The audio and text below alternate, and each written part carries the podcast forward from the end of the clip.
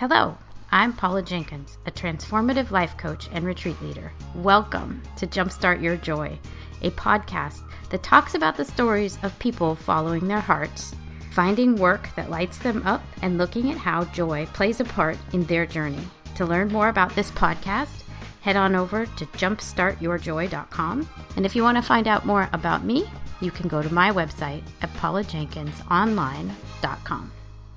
Hello, and welcome to episode 11 of Jumpstart Your Joy. Thank you so much for listening um, and for all of your great comments and feedback. I'm totally blown away and amazed that in this last week, my little podcast has shown up on the What's Hot section of iTunes under personal journals. So thank you all so much for listening it's because you guys tune in and have given those amazing reviews that I have the honor of being up there with some pretty pretty cool other podcasts. Over the last week or last weekend, um, I had the Dream into Action retreat, which was also just mind blowingly awesome. Um, there were nine other presenters, and we were on air live in a webinar format. It was really cool and such great interaction, and the feedback for that has been so cool too. If you want to get on a list to learn about the next time we offer something like Dream into Action, you could text the word ready, R E A D Y, to 66866, and you'll get enrolled on the list there.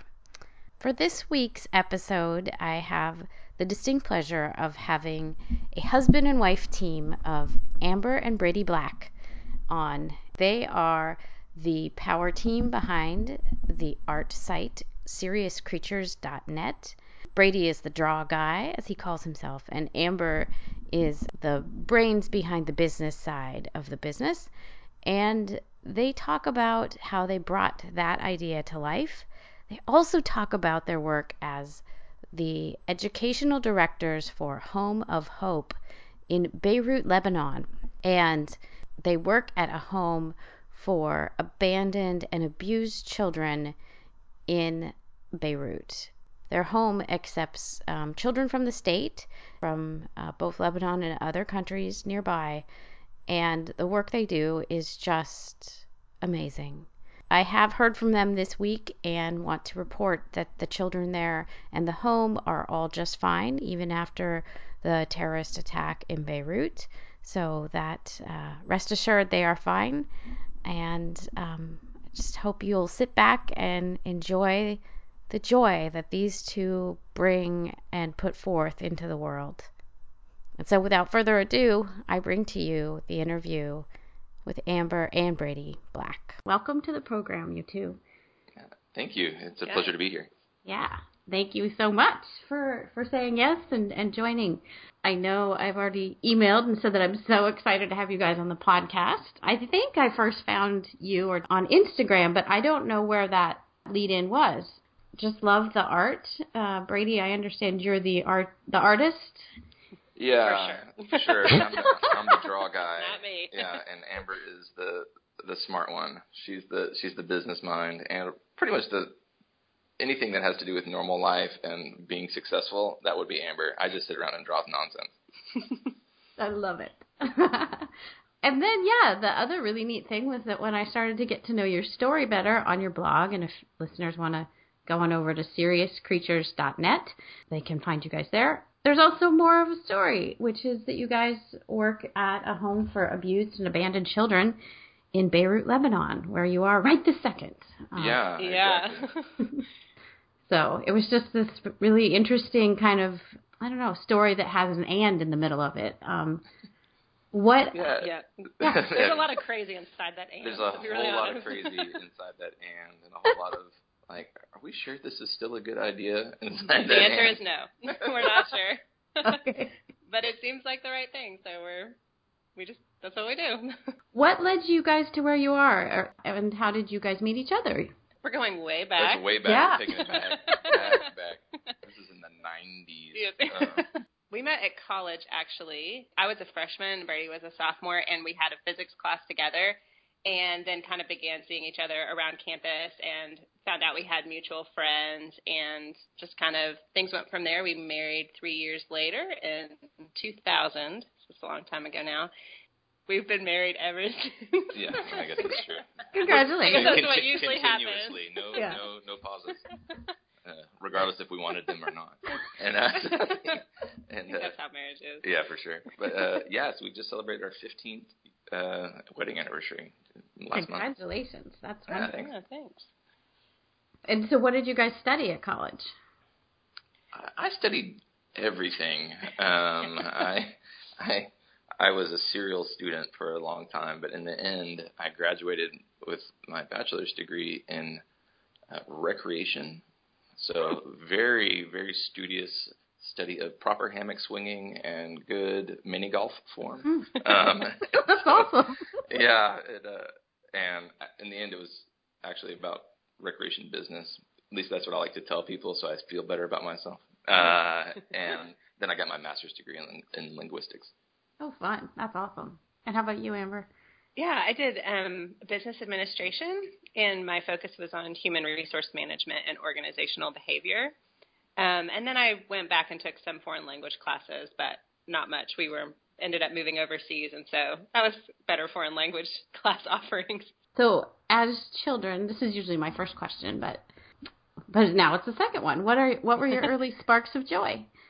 Yeah, it was interesting. Uh, I this is a hard one for me, but I think that some of what I how I would define joy of just having this thing that kind of makes you come alive inside was probably reading for long periods of time in the car. I remember my family took a lot of road trips on and off during my life, so it would give me time to just finish a whole book, you know, in basically a, sitting and I would just love that feeling of just being able to get lost in that and just being inside my head or whatever. And I think as I got into high school, that translated into conversations and just discovering things about people and the way they saw the world and being able to learn from people and stuff. I just, I mean, I'm one of those late night conversation people, you know, and I, um, I just really love that. It just connects with something inside of me that I love so much. So I feel like those were the early iterations of that kind of thing, but, um, it's kind of, I don't know. It might be some of my earlier memories of just being home inside that feeling.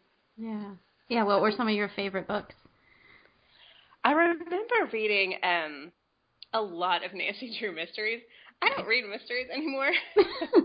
um, but I remember um, reading a lot of those. And then when I got in high school, you know, I wasn't particularly reading for fun anymore because there were a lot of books being pushed my way. I really loved The Good Earth and Animal Farm were some of the ones I Mm. loved from the the years of having to having to read. yes. I loved Animal Farm too. Yeah, and I think for me, my earliest sparks of joy, I don't, I don't really remember like my early childhood wasn't as super fun, just with like divorces and all this kind of stuff, and I was a real anxious little weird kid. Uh, but I do remember uh, having a pretty strong imagination. You know, whenever I got in trouble or whatnot, you know, and I'd sit in the corner. You know, that was perfectly a okay with me because I would just play with like the whatever that little stucco stuff is on the on the wall. You know, like the like the textured wall. I would Yeah. just make up I would make up scenes.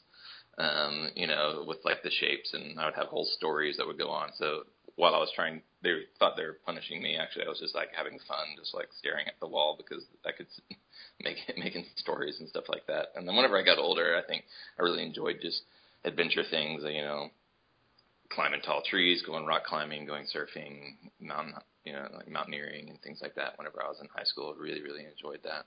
So I think those are probably some of my earlier, earliest memories of, yeah, feeling at home and the things that I was doing.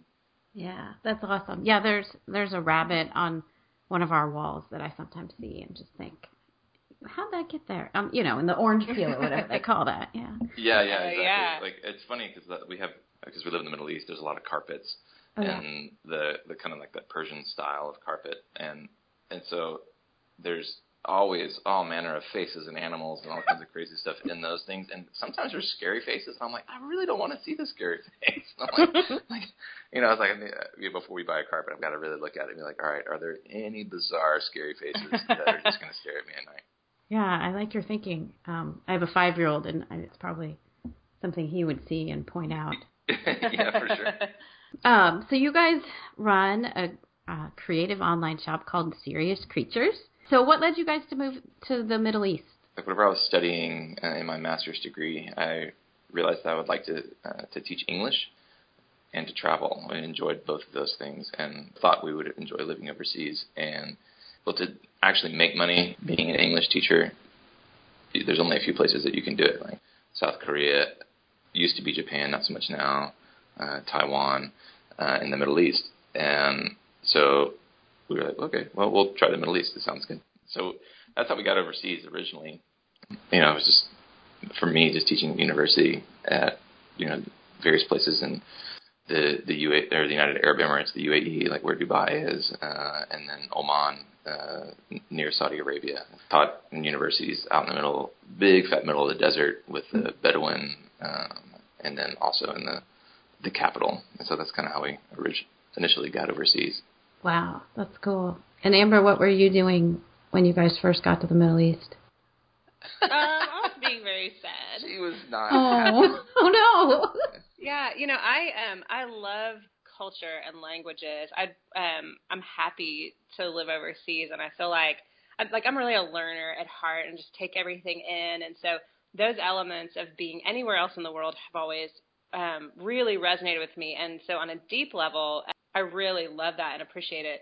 And the Gulf specifically, it just seems like maybe it was this long season of one thing after another that just couldn't get going that was kind of important. And so, um, for instance, the expat community is notoriously um, fluid. So people are always coming and going or whatever. And so, um, you know, for years we just didn't really have a strong community. And when we uh, live in the states, before we left, and then um, and then even now when we go back, you know, we'd been uh, worked at a dorm for what like seven years, where we lived on campus, we lived and worked with our staff mates and our kids or whatever. And then um, after that, we lived with families, like our friend families. Um, and so here, you know, we get out to the Middle East, and there's no one to have dinner with on a regular basis, and so that was just kind of shocking. And then it just didn't change over time. And I think for me, everything that I kind of know myself to be, and we were a little older. I mean, some people are able to go overseas for the first time when they're a little bit younger, but we were like 31 or 32. You know, I mean, I just kind of know myself a little bit, and all the things that I really love, there just wasn't an outlet for that, and there wasn't the opportunity to serve in any capacity in that part of the world. Most of there there are real needs, but they're mostly kind of kept out of the public eye, especially for Westerners. And mm-hmm. so, you know, you're not really invited to to participate so much in something like just uh, something that could be helpful to the community. And then, um, just on on personal level, it was like I, you know, I love learning and connecting over books and stuff. And it was just hard, you know, when you're non-native English speakers or you yourself aren't fluent enough in the other language yet. It's really hard to connect on some. It just kind of seemed like at every turn I just wasn't myself and I wasn't really dressing how I dress and I wasn't really doing things that I would usually do and you know I'd I'd mm-hmm. love to cook but anytime you're in a new environment you're trying to figure out how to use what they have instead of what America has. So it was really tricky and I got really depressed for about 18 months um mm-hmm. when we were first over there and didn't realize it until quite a bit later. And then from there like things improved but they never really thriving. Yeah they were never really thriving. Yeah yeah, I can only imagine. I mean, it sounds like that's there was probably a sense of isolation, even though for sure it was a place that you were with Brady, but still kind of hard to find your way. Yeah, yeah, yeah. that's exactly it. Yeah, and it's also, I mean, that culture is very different, uh, obviously, but it's very different for for women because for mm. me, there there really isn't there really isn't anything asked of me as a as a foreign man. Like I can pretty much I can make cultural faux pas and no one's really going to care. Uh, you know, uh, but for a woman, it's a much much bigger deal, and so there's a much there's just a higher amount of restrictions uh, and things uh, forced on them, uh, and so that affected Amber much greater than it did me because I could just go out and have tea and watch people play soccer all day, and that's no big deal. I could like you know I could wear shorts if I wanted to. People just look at me funny, yeah. but you know for for a woman, you know it's just not possible, and so. That really helped with, a lot with isolation because she, you know, because Amber really could never go out, or we couldn't really have mutual friends because men and women don't mix together, and so. It was, oh wow! All in all, it was just five years of uh, like. That's not awesome. Yeah, five years of not awesome. Exactly. You know, and, yeah. but we learned a lot, you know, out of it. Yeah. Well, and thank you, thank you for sharing and being open about that, Amber. Um, and that's it's never easy. I, I mean, uh, just to be transparent, I uh, after my son was born also ran into some depression and that kind of thing, and it's just it's really rough because you kind of can't figure, or at least I couldn't figure out which end was up, and you know knew I didn't didn't feel like myself, but like what would make it better, I didn't know. So yeah. Yeah, uh, exactly. Funny enough, what made it better was how Serious Creatures was born, actually.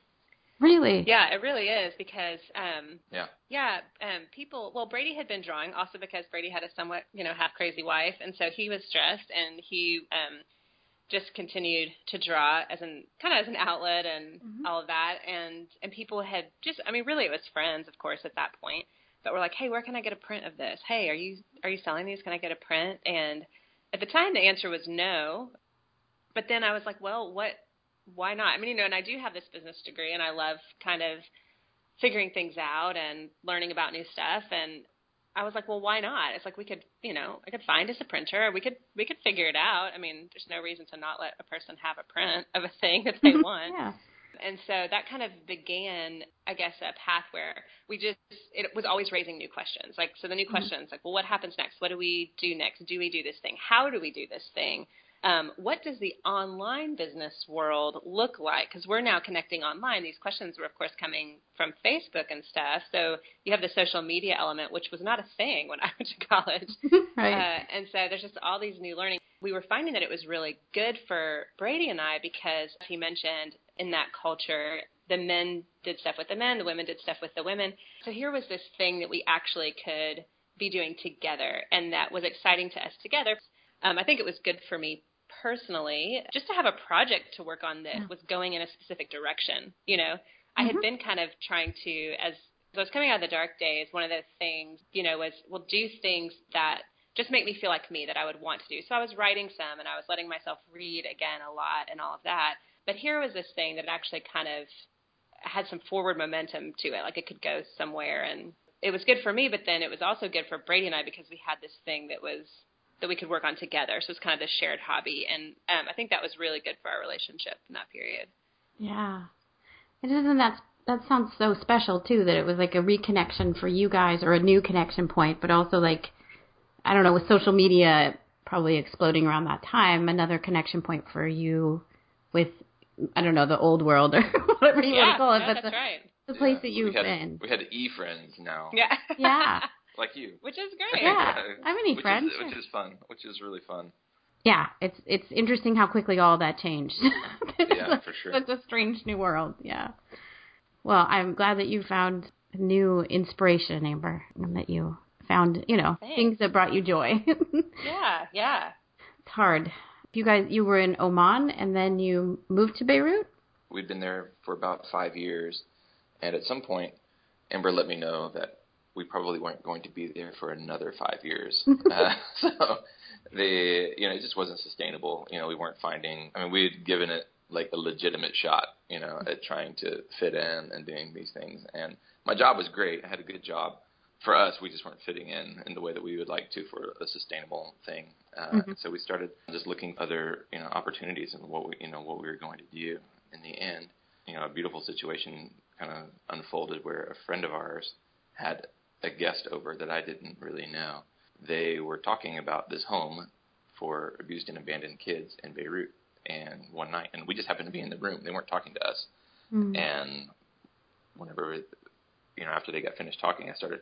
I began conversation with that guy. We talked till like two in the morning, and then three weeks later, uh, you know, we were checking it out in Beirut uh, to you know to check out the home. So really, it was you know, just a perfect timing because we were looking to transition to something else, and then we saw this opportunity, and uh, so we, when we came to visit, you know, it was it's crazy here. So whenever we saw the home and just all the kids and and hearing their stories, it was difficult to you know to even consider going back to just a, a normal university. I, I worked at the biggest university in the country, mm. and you know these are some really privileged kids, and you know, their lives are made. For me to go, well, no, I think I'm going to go back to that life and you know, now that I mm. know about this, you know, this other life out there, I was like, I can't unknow about it now. And so now, uh, so in the end, it was it was an easy decision to say yes, but it was a very very hard decision to actually do it. sure. Yeah, that, that that began about another about a year of because I finished out my contract and that that began a, a year of major anxiety on what on earth are we doing. Yeah, I was I was not super fun to be around. so one thing we've discovered is that um, imagination and anxiety often go hand in hand. So Brady's one, one of them imagination is, is only equaled by his anxiety. Yeah, one of them is fun. one of them is not fun because all of the nonsense I can dream up, I can also be very worried is going to come to pass. Oh yeah, that's interesting. I'm I'm gonna have to see if that's true in my own life. I like that insight. Yeah. Well, and how amazing that there was like this synchronous event of like just the right person at the right time. Like it just that's gorgeous. Yeah. Yeah, it was really. I mean, it's really fun just to think about it because I mean, it was after, you know, I finally came to terms that, that we needed to leave, and about six months after that, you know we had this this opportunity come get presented to us. Yeah. So it, it's it's beautiful. Yeah, that's really that's cool. Um, Home of Hope. Who do you guys serve? I know you've said abused and abandoned children. Are they all Lebanese, or who who all comes to your doors? We serve um, all kinds of kids. As far as we know, we're the only home in Lebanon who does that, who accepts kids regardless of religion or um, background or papers, like the status of their papers. And so we have kids who were born in Lebanon and so technically should be Lebanese, but for whatever reason, they won't be granted citizenship which is just kind of one of those things that countries do decide for themselves, and they don't fall under Lebanon's whatever clauses to gain citizenship. Uh, we have a good number of Syrian refugees and a good number of Palestinian refugees, which is mm-hmm. actually the makeup of Lebanon in general, is its own population, and then. Uh, you know, they received a huge influx of Palestinian refugees, and then now we have I think the country's about 4 million people, but we have over a million Syrian refugees added to that. The home kind of reflects that mix in society. That's amazing. The whole Syrian refugee thing is so heartbreaking. Like that doesn't even begin to explain. I don't think the depths of it. So, yeah, have you sure. guys have you you've seen a lot more children coming from Syria? Yeah, we were um, the kids that we receive are from the government. So meaning okay. like they've been picked up by the police or or some sort of domestic abuse situation and you know prostitution mm-hmm. rings and things like that that have been broken up. But lots, the majority of the kids who who come to us are you know from Syrian background because they've been taken off the streets and stuff. Uh, so they they're either living on the streets like under bridges or they are like selling or begging on the streets mm-hmm. selling chewing gum or various things like that. So it's a really, really dangerous situation for them. There's lots and lots of sexual abuse uh, that happens for boys and girls uh, on the streets. I mean, if you can imagine just sitting on in the highway in a traffic jam, and then just people, you know, kids, you know, mm-hmm. eight-year-old, five-year-old kids are just walking up to your windows, um, and so it's those kind of kids that, um, you know, that we get prim, you know, primarily. Wow. And do they do they live at the home then as well? Yes, yeah. They, when they live at the home for anywhere between, you know, a few weeks to uh, ten years. Wow. And and it depends on every every one of their cases is different. Uh, and if the court decides for whatever reason that they'll give them back to their parents, then we have to give them back to their parents, regardless if we think their parents are good people or not. But a lot of the times, you know, the parents just abandon them or go into hiding or something because they're in jail or they're going to go to jail or all kinds of stuff. And so when they do that, they just the kids stay for much longer.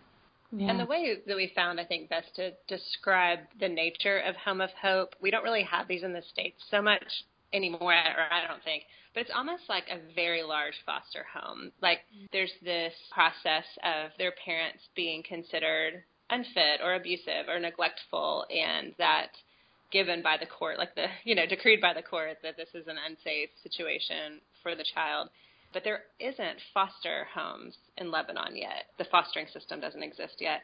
There isn't anywhere to temporarily or long term for the kids to be. And so they come to a home like ours, and then they're with us, some for a very long time, if that's the length of time that the circumstances for them continue. We just kind of function as the home for that because there aren't individual families that take in kids. So Wow. Wow. And how many children are in the home? Seventy. 70. Wow. Yeah, it's That's huge. Yeah. how do you guys approach if uh, for the education piece? How do you approach that?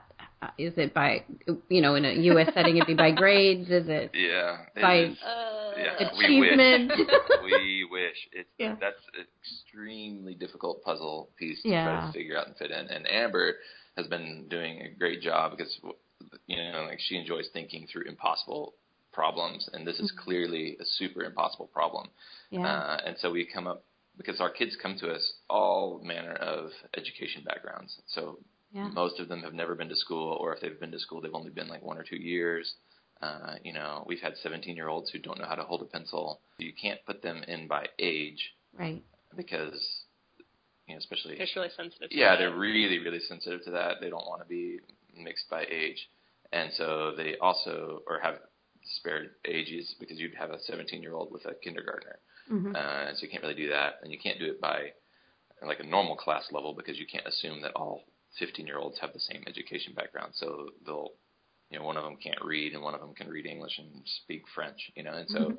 it, it has to be extremely individualized, which is all well and good, except for we don't have the staff or the money to do it. Yeah. Yeah.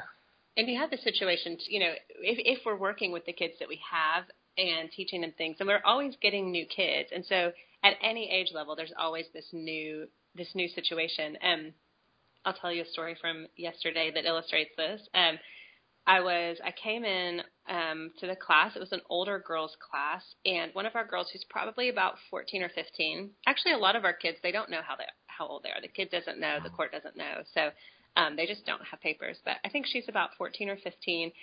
And she was, we would say, you know, getting an attitude with the teacher. She wouldn't work on a thing or whatever. And the teacher was explaining to me that essentially she had reached a point and they work on Rosetta Stone English a lot. Self-paced. They don't have to get ridiculed by a teacher or, or anything to, um, and I, I say ridiculed because they feel ridiculed, not because the Right. teachers are ridiculing, but um, they can just kind of work at their own pace and be safe. And she'd gotten to a point where she needed to be providing the letters, like and knowing her English letters, but she didn't. And so the teacher was encouraging her to go back to to learning the letters, but that was making her feel really stupid because the other girls in the class knew their letters. And so here she is working on her letters in front of these girls who honestly aren't that far ahead of her in English, but they had just had the opportunity to learn the letters previously. You know, she was just feeling so down about that. But in reality, earlier that day, her family had come for a visit. And this is a just usually traumatic emotionally for our kids because, you know, they're away from their families, they're getting adjusted to the home, but then their family comes back up and it's just all of these emotions. And so I knew that she was also just on this heightened emotional state for the day, you know. I ended up like pulling her out of class and talking to her about it and trying to create a scenario where she was safe to learn her letters, but where she would just stick with us, you know, where she wasn't like, I'm going to quit because I'm not already smart enough. But also, we're just navigating that these kids have really tough situations, just psychologically and emotionally. They're just, in the end, it's like she really does want to learn. She really did want to do it and she just kind of needed this personal approach that just could kind of say hey you're you're smart and you can do this. And when i was learning arabic i didn't know the letters you know like this isn't Mhm. you're not stupid. You just have to start somewhere and why don't we try this? And you let me know if it works you know? And i think that the kids then feel like they're seen they're seen as an individual and they're cared for and they need that just as much as they need to know their letters. And i think we've we've tried to figure out how do you have a somewhat personalized approach when you have almost no teachers and an, a revolving door of 70, 70 kids, kids, you yeah, know. 70 Wow. kids. A good quarter of us aren't, don't speak Arabic to the at, the to, the, to the needs. Yeah, you know, like my hmm. Arabic isn't at this heart level of like, oh, let me emotionally help you through. It's like, no, my Oh, yeah. Arabic is, you know, isn't that level yet. So it's it's challenging on every single turn. How interesting too. I wouldn't have thought. I mean, like if I tried to teach in French, that would be awkward. And yeah, I guess that one of the things would be that it wouldn't sound heartfelt, probably, just because I'd be stumbling for words. That's interesting. But there- Yeah. there's a lot of um, like you know you end up connecting a lot with these kids just with a lot of like you're smiling and you're not yelling at them and you know Yeah. and in the end the the bar has been these kids have been through so much just nastiness that the bar's really really low and so Yeah. if you're kind to them and love them then it's you know they'll work with you That usually communicates. yeah that communicates a ton even though our our Arabic is a disaster Of course. Yeah. Well, and how loving and beautiful that you can create a space where they start to know that they're emotionally safe and physically safe, but that Yeah. you guys have their back. Like, wow. Thank you for doing that. Yeah, yeah. yeah. How do you guys take care of yourselves in the midst of kind of that kind of emotion and knowing the trauma that the children have been through? Still learning that part. Yeah. I mean, uh, for me, it's a in the end, it, the things that are difficult for me are the stress of help run a school hmm that is very unique and extremely administrative heavy.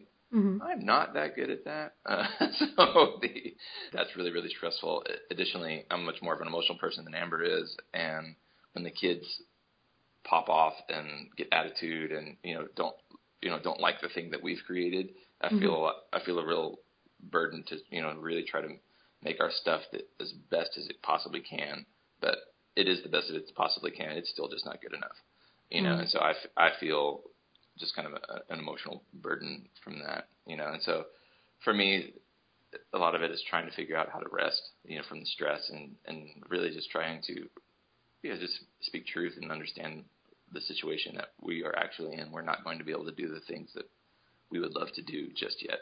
You know, Yeah. right now we're gonna have, you know, and there's gonna be, and what's real difficult is there are kids that that will fall through.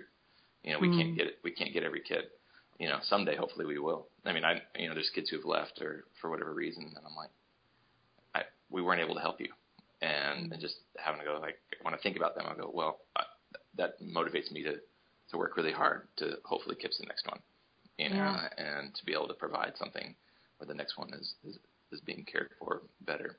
yeah, well, I think in terms of taking care of ourselves, you know, we are still figuring it out. And I think one thing that we're sort of lucky to have, um, I think having, you know, moved to the uh, the Gulf first and having gone through that enormous transition, and in that we've just realized that there is a period of transition, and especially if you move overseas to another culture, it takes so long to get just to get your bearings and just to get things set up in your home. I mean, it, we've been here a year. We just got a single table in our house like two weeks ago. so we've just not had a kitchen table or not mm-hmm. whatever. And I mean, a table, and for us, a desk, I mean, the place to work is pretty crucial. Um, but so many things are happening so quickly, and you don't know where to shop. It just takes a while to get your life uh, set up, to get familiar with how things work. Like our electricity goes out uh, twice a day, and that At least. affects so many things in internally and then between each other. We recognize that that it just because things are away right now doesn't mean that they always have to be that way, especially if we're actively working and thinking toward Mm. toward letting those things uh, find a better a, a better place. So at the moment, I think we do try to get out. I mean, that's one thing for sure because you know we're between the apartment and the home we're about five minutes we we live about five minutes away and with so many things to do all the time and then being so tired it's super easy to just be at the home and be at home and so just getting out and exploring the country we live in and trying you know new restaurants or um, i think reconnecting with things that don't have anything to do with serious creatures or Mhm. with the home and for me a lot that's reading and learning but about things that don't have to do with business or you know educating kids just kind of stoke other interests and things i think is pretty important Yeah, well, it takes a lot of courage both to, you know, go abroad and jumping into the situation that you guys have. That's um, so admirable and so courageous. Like, I can only imagine that it would take a while to get your bearings and have it feel, you know, like solid ground under your feet. Yeah. Yeah, thanks. It, it, wa- we keep hoping that someday it will feel more solid. yeah you know yeah. It's, it's one of Yeah. those things that I think is both harder and easier than you expect. Um, Mm. It's harder than you expect in that coming in, you have no idea all the little nuances of your day, and you don't yet know the way that certain certain things will affect you. And in terms of seeing the things that we see, you know, when you come in, you don't have a way of internalizing that yet, or a way of Mm. of looking at it or dealing with it, those things will develop over time, and you're not necessarily ready for that when you come. At the same time, there's this part where if you just look at it as showing up and then trying again tomorrow and trying again tomorrow, it's really simple. I mean, living overseas is really tough. but you know the the actual part of just kind of saying you know what? This is the next thing we're going to do and so we're going to go and we're going to let it unfold and we're going to take it one day at a time and we're going to just show up again tomorrow and if i think if a person can be successful at kind of quieting all of the questions about the future and you know all of the what does it all mean? What does it mean? I feel this way today. What does it mean? It's like it just means you had a hard day. Just go to sleep you know like um, but there's something that I think is both harder about it than you expect, but also can be simpler about it. You know, it's I think it it sounds a lot more um, impossible than it is sometimes. So. Yeah, I like. There's a lot of wisdom in that about kind of just taking it for what it is, but showing up again and again and again. And there's probably a repetition with the kids that they aren't maybe even used to somebody showing up again and again and again. So that's for sure. That's true. Very I'm true. sure that's beautiful for them. And yesterday was a really really hard day. And, uh, we call them home of hope days. Uh, oh. Some days some days are just very home, you know. and uh, yesterday was one of them. Mm. And so everybody's having a difficult day and is frustrated. And at the end of the day, this one kid who pretty rascally. He's got a real. He's always has a lot of. Is a very uh, frequently disrespectful attitude, which is pretty common. And but he's really really smart, and so this is why he gets in trouble a lot. Well, I don't know what I was doing. I was just playing with these kids. These kids. I, I, I brought a bunch of them upstairs, and I just had a period of activity, just like you know, we're just going to play. And uh, and at the end, he left. He left, and he just turned to me and he goes, "Mr. Brady." I say, "Yeah." He goes, "I like you." and I was like, thanks, man. I mean, that was it. You know, and, so uh, cool. yeah, and so I was like, ah, thanks, you know, and I was like, well, and, and I think that's the thing that to answer your question of how we emotionally get through is just this yeah. idea that really all that I mean, as I was saying, the simplicity of it, like really all that we're asked is to is to show up and love these kids, mm-hmm. you know, and we don't have a rock star education program yet. We don't have the funding that we need. We don't have all this kind of stuff but we can show up and love these kids, and they they seem to be able to get that. And you know, at that very base level, it's like you know, if we showed up, then we had a successful day. That's gorgeous. I'll just let that sit. There's nothing else to add. One question Is there a way that if listeners wanted to help, is there a way to get involved and help at Home of Hope? How could someone do that? So if you go to the Facebook page, and it's just facebook.com slash home of hope Lebanon, there's a newsletter subscribe um, from there, and it comes out once a month. But it's we're able to share like something that's going on with one of our kids, stuff that's going on at the home, and specifically our needs. So, like at Christmas time, we'll have a wish list. We do that actually in the spring as well. Most of the stuff that we use in the school, um, if we can't get it in Lebanon, which is a lot of stuff, we have to bring it back from the States. Doing that kind of a thing, things that we need, or um, financial donations are really the biggest way to help, unless you want to come out and spend four months and like be an intern, which is a very real possibility. Being hands on or um, sending, and it's usually money, but um, spe- for specific needs really is the most helpful way to get involved. I think a lot of times people want to get involved by sending like clothes or sending, you know, these different things, but that becomes really tricky because of customs and there's a lot of corruption in receiving receiving things and stuff. And so I think those those two ways are are really ways to get involved. But we do try both in the newsletter and on the um, the Facebook page to to be posting pictures when we can. We can't show the kids' faces uh, mm-hmm. usually, but nevertheless, it's like, well, we want to see that you know you're helping them go to camp and you're helping them like have this fun experience or learn these things or you know here's kind of what we're doing. And so I think that's a way to stay connected. And then from staying connected, you know, if something resonates with you, uh, one of the initiatives or the programs or something like that, then there's always opportunities to give or get involved. And certainly come visit if you want. That's always always there. That's awesome. Thank you, and I'll link that up for everybody um, to go over to Facebook. And and thank you. Um, yeah. So yeah, but, about that. Of course, of course. So if we move on to Serious Creatures, how did how did that start? I, I know you guys talked a little bit about that kind of earlier, but where did it start and, and where did the name come from? Yeah, so we, you know, we started working on this during uh, that difficult time. It, you know, at first it was just Brady had been drawing whatever was in his head, and people were asking to buy it. So we first figured that out. you know, like to have a fine art print of a thing, what what is that? And there's a surprising amount to learn. I'm sure you've experienced this, like beginning to podcast and to blog and to have a website. There's just so many things. You're like, there are so many things. there are. Um, and so it kind of started there. And then um, at some point, one of our friends had asked, you know, she said, here's the thing. I love writing these note cards for my kids to put in their lunch boxes. But they're always making fun of the drawings that I draw because I can't draw she's like, I don't know if you ever have room for this, but if you ever could just draw like, you know, a little lunchbox card with uh, like a little drawing on it, but where I could write them a note, you know, on the side, they would just love that. I would love that. That's the thing I need. And we were like, oh yeah, this makes so much sense because so many, you know, moms want to do stuff like that and want those things to be, you know, like maybe more whimsical or more in a like a classic illustration style and and uh, we were like, that could just be fun. And, you know, for a mom who wants to be able to do that, then she can do it easily. So Brady began drawing, at that point, series of images that would kind of go together uh, in one way or another um, to be used essentially as lunchbox notes. But uh, we made them in such a way that they can be used as gift tags or you know you can put them on that plate of cookies that you're taking to a neighbor or whatever so then he started drawing this set so there was ballet and there was christmas and um and that was just really fun for him i think a surprising thing about Brady that I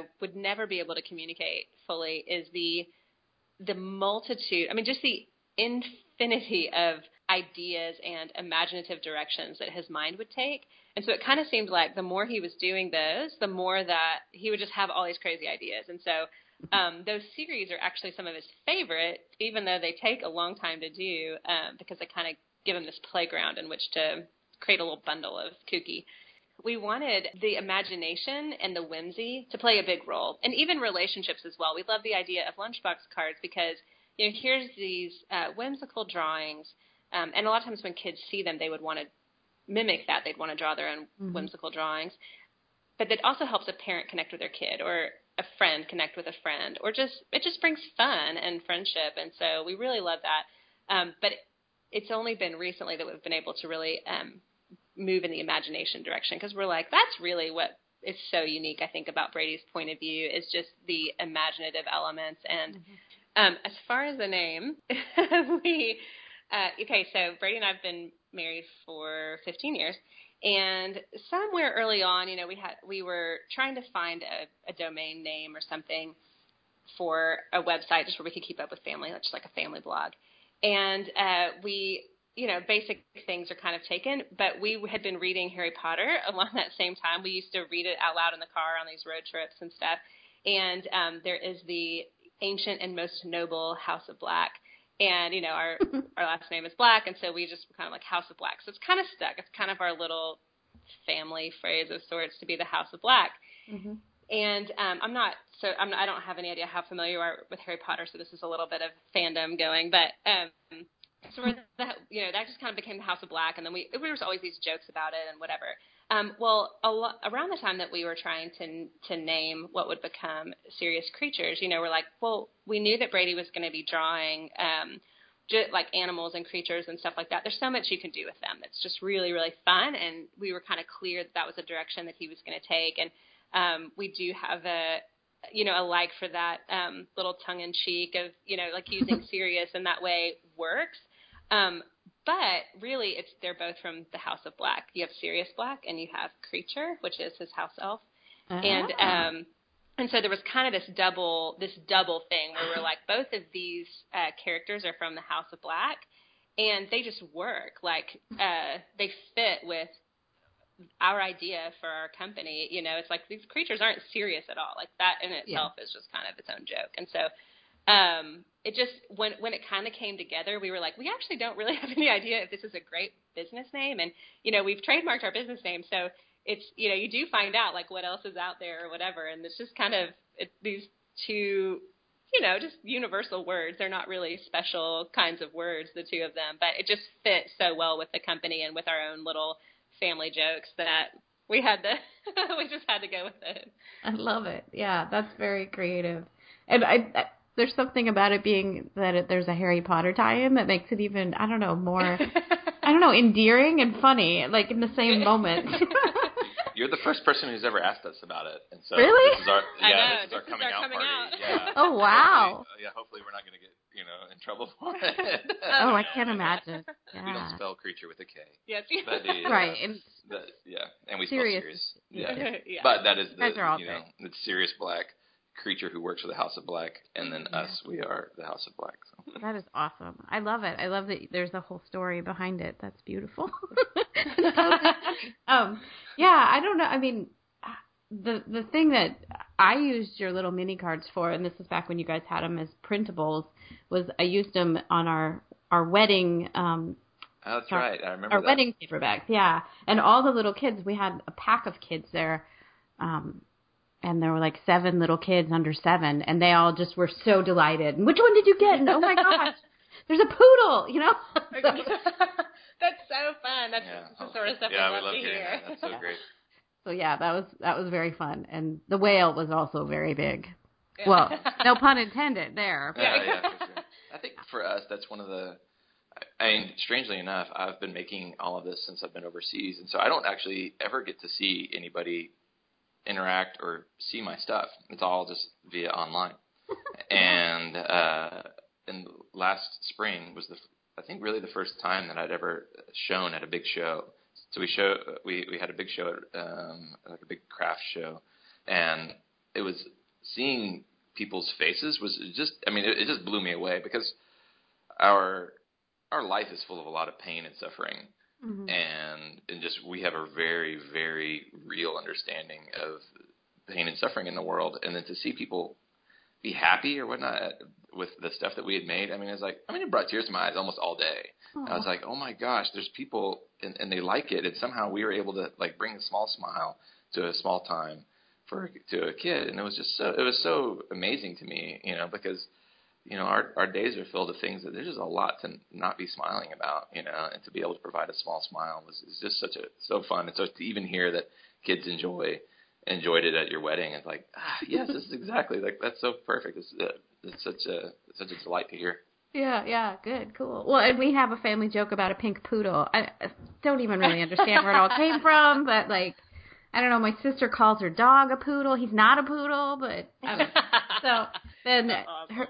Oh, and you guys just did a Kickstarter. I it, it Yeah. won't go live. It'll be a little while back. But what was the inspiration about for, or what was the inspiration for your book? Well, I think for me, we don't have any kids of our own, and so a lot of times we borrow people's kids to play with, um, you know. And so, like our friends, we hanging out with our, our friends' kids. I just started. I would just draw with them, and basically we would play imagination. It wasn't like I'm going to give you an art lesson. It's just like let's just think of the craziest thing we can think of, and our and I just had so much fun with it. And it turns out the kids enjoyed it too because we would hear from their parents like, you know, that they really enjoy just drawing with me. And it was just it was just us together and us just coming up with whimsical stories and just drawing nonsense together. And and so at one point Amber asked, how can we try to uh, uh, bottle that up, or how can we help parents do that who don't naturally do that? And so that's kind of the inspiration for our book was to try to help parents ha- interact with their kids in this kind of whimsical way to really just turn up the imagination because we really believe in imagination uh, more so even than art. Because I mean, I love art, but I really believe that imagination can change some things, and you know, wh- with whatever field you go into, and you know, just try to give kids permission to to draw helicopter shoes and to draw astronauts on fruit and whatever you know Mhm. we can come up with, and just to give them a little push to say, hey, it's okay, go crazy, and and I think we. I think parents enjoy seeing their kids do that and being able to interact with that, and uh, so that's really our our inspiration was to try to take these little drawing sessions that I had with kids and figure out how to help parents do that. So awesome. Yes, I cannot wait to get a copy or three.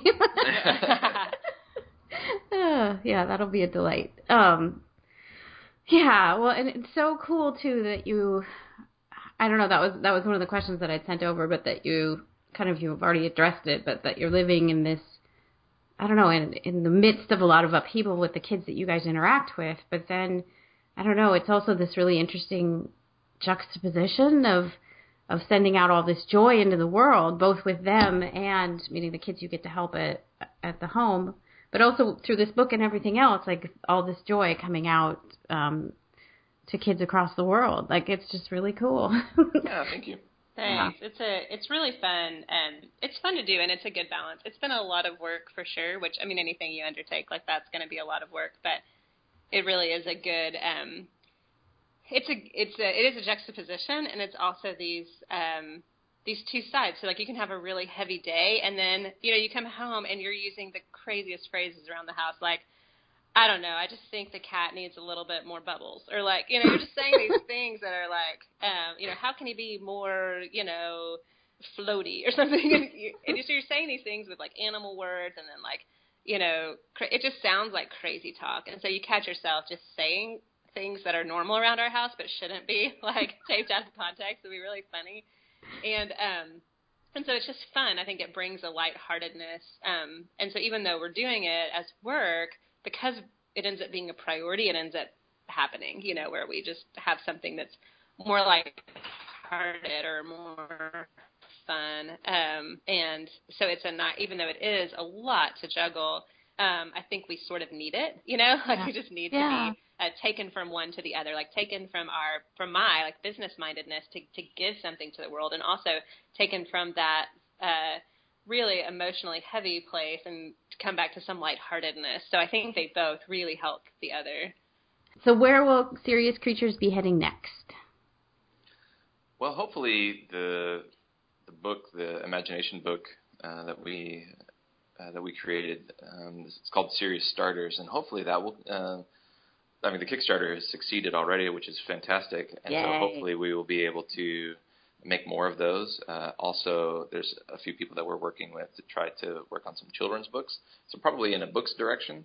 Uh, in addition to keeping up like the the cards and uh, making new lines of those as well, and hopefully we just started doing some kind of art tutorials and kind of a video series. Mm uh, and so hopefully, to, you know, in a video direction as well. Um, but you know, all with the mindset of trying to help parents help their kids imagine and you know draw simple things because our art tutorials are, are really aimed at kids, and so they're real simple drawings, or we try to make them simple and mm-hmm. you know try to give some kids some some handholds on how to go forward with things they want to draw because the kids aren't dumb; they know what they're drawing, they know what they want to draw. They just it's not coming out right, and so they get mm-hmm. frustrated with it. And so trying to give them small little handholds to make their drawings a little bit cooler to help them hopefully get to the next step. And and in classic way, we're they're kind of nutty videos, hopefully. So.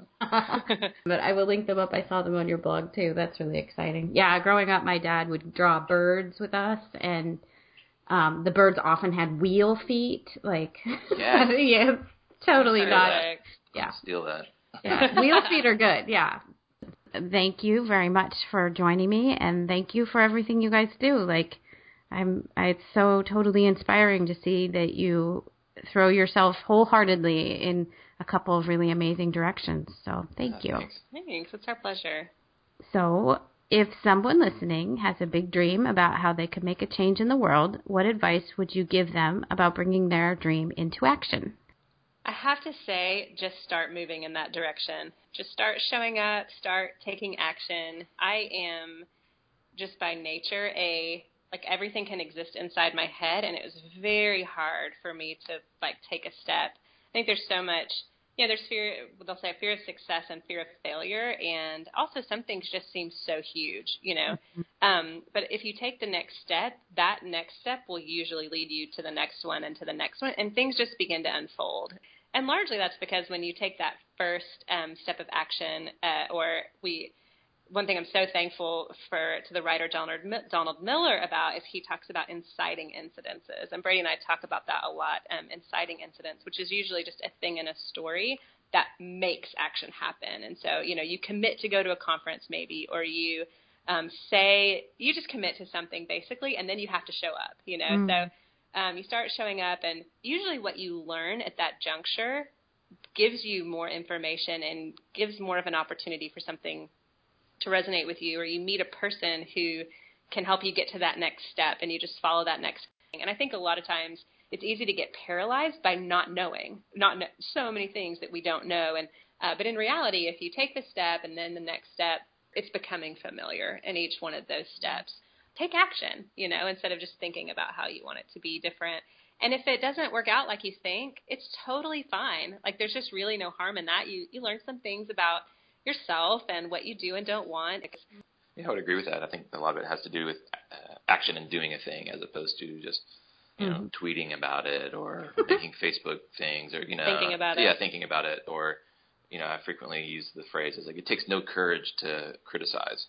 You mm-hmm. know, and it, and things at the home frequently are criticized because it's not it's not Disneyland, you know, and and so I'm like like you are welcome to criticize if you also are going to show up and help me fix it. Mm. And I'm not actually interested in any of your suggestions until you are also willing to come here and help me do this suggestion.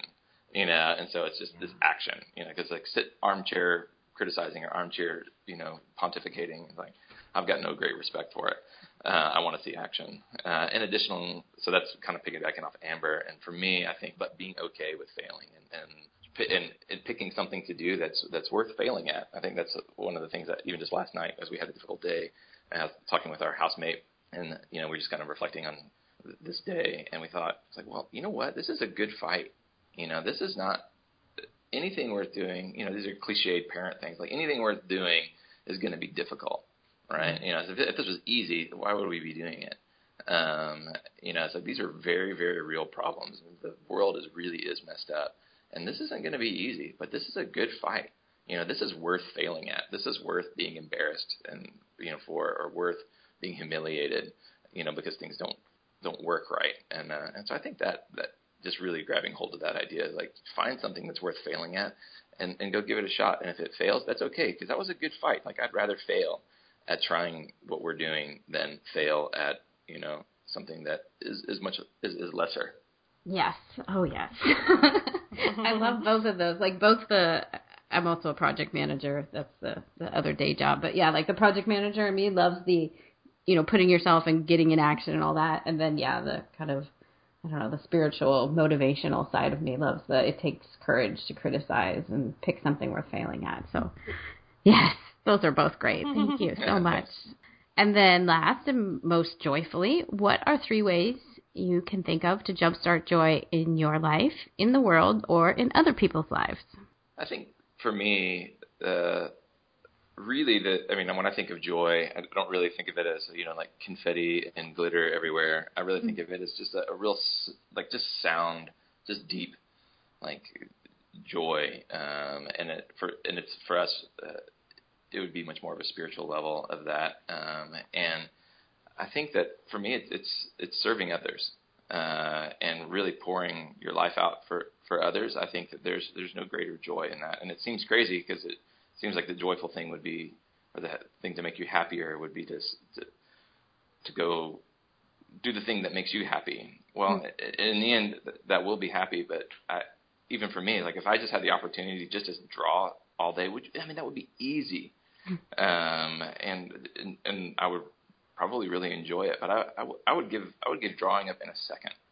I would give it up tomorrow, no problem, because of just serving these kids. And I mean, it is crazy here. I mean, it's so difficult. But I, you know, it, you're going to have to pry me from this. Um, and and I think that just that that serving of others and pouring yourself out, I think is for me, you know, there's there's no greater joy in that.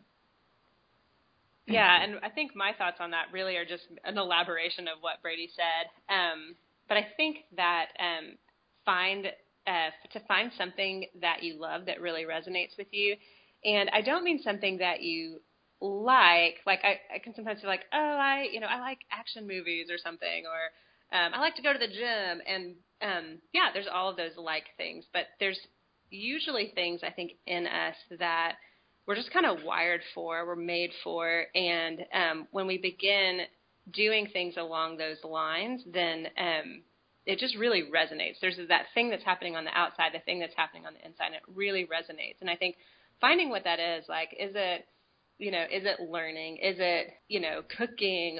Um, but I think finding that thing that really resonates and then figuring out how to serve with that, figuring out how to use that thing to um, to love others and to to serve them. And I think you know with Brady, it's like his um, the imaginative elements in his brain are just always there. It's this core part of who he is that he won't be able to mm-hmm. escape. And when he can just be alive and um, creating in that place, it's so native to who he is. And so finding a way to share that with others that also brings them joy is this connection. It's like it's joyful for him, and then there's this just joyful for others, and then there's a connection between those two. And mm-hmm. there's just something that's so fiery and electric about that when you can find it. And so I think finding that thing, serving it, and then serving others with that um, is really um, moving on that on that path toward uh, toward joy. I think.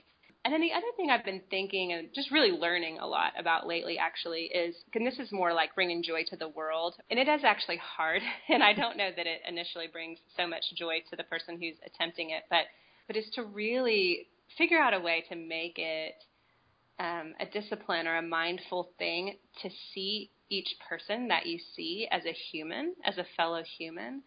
Mm. Um, I think after being with our kids for a while, and then, you know, so the kids who come to our home are essentially the same kids who we see out on the street.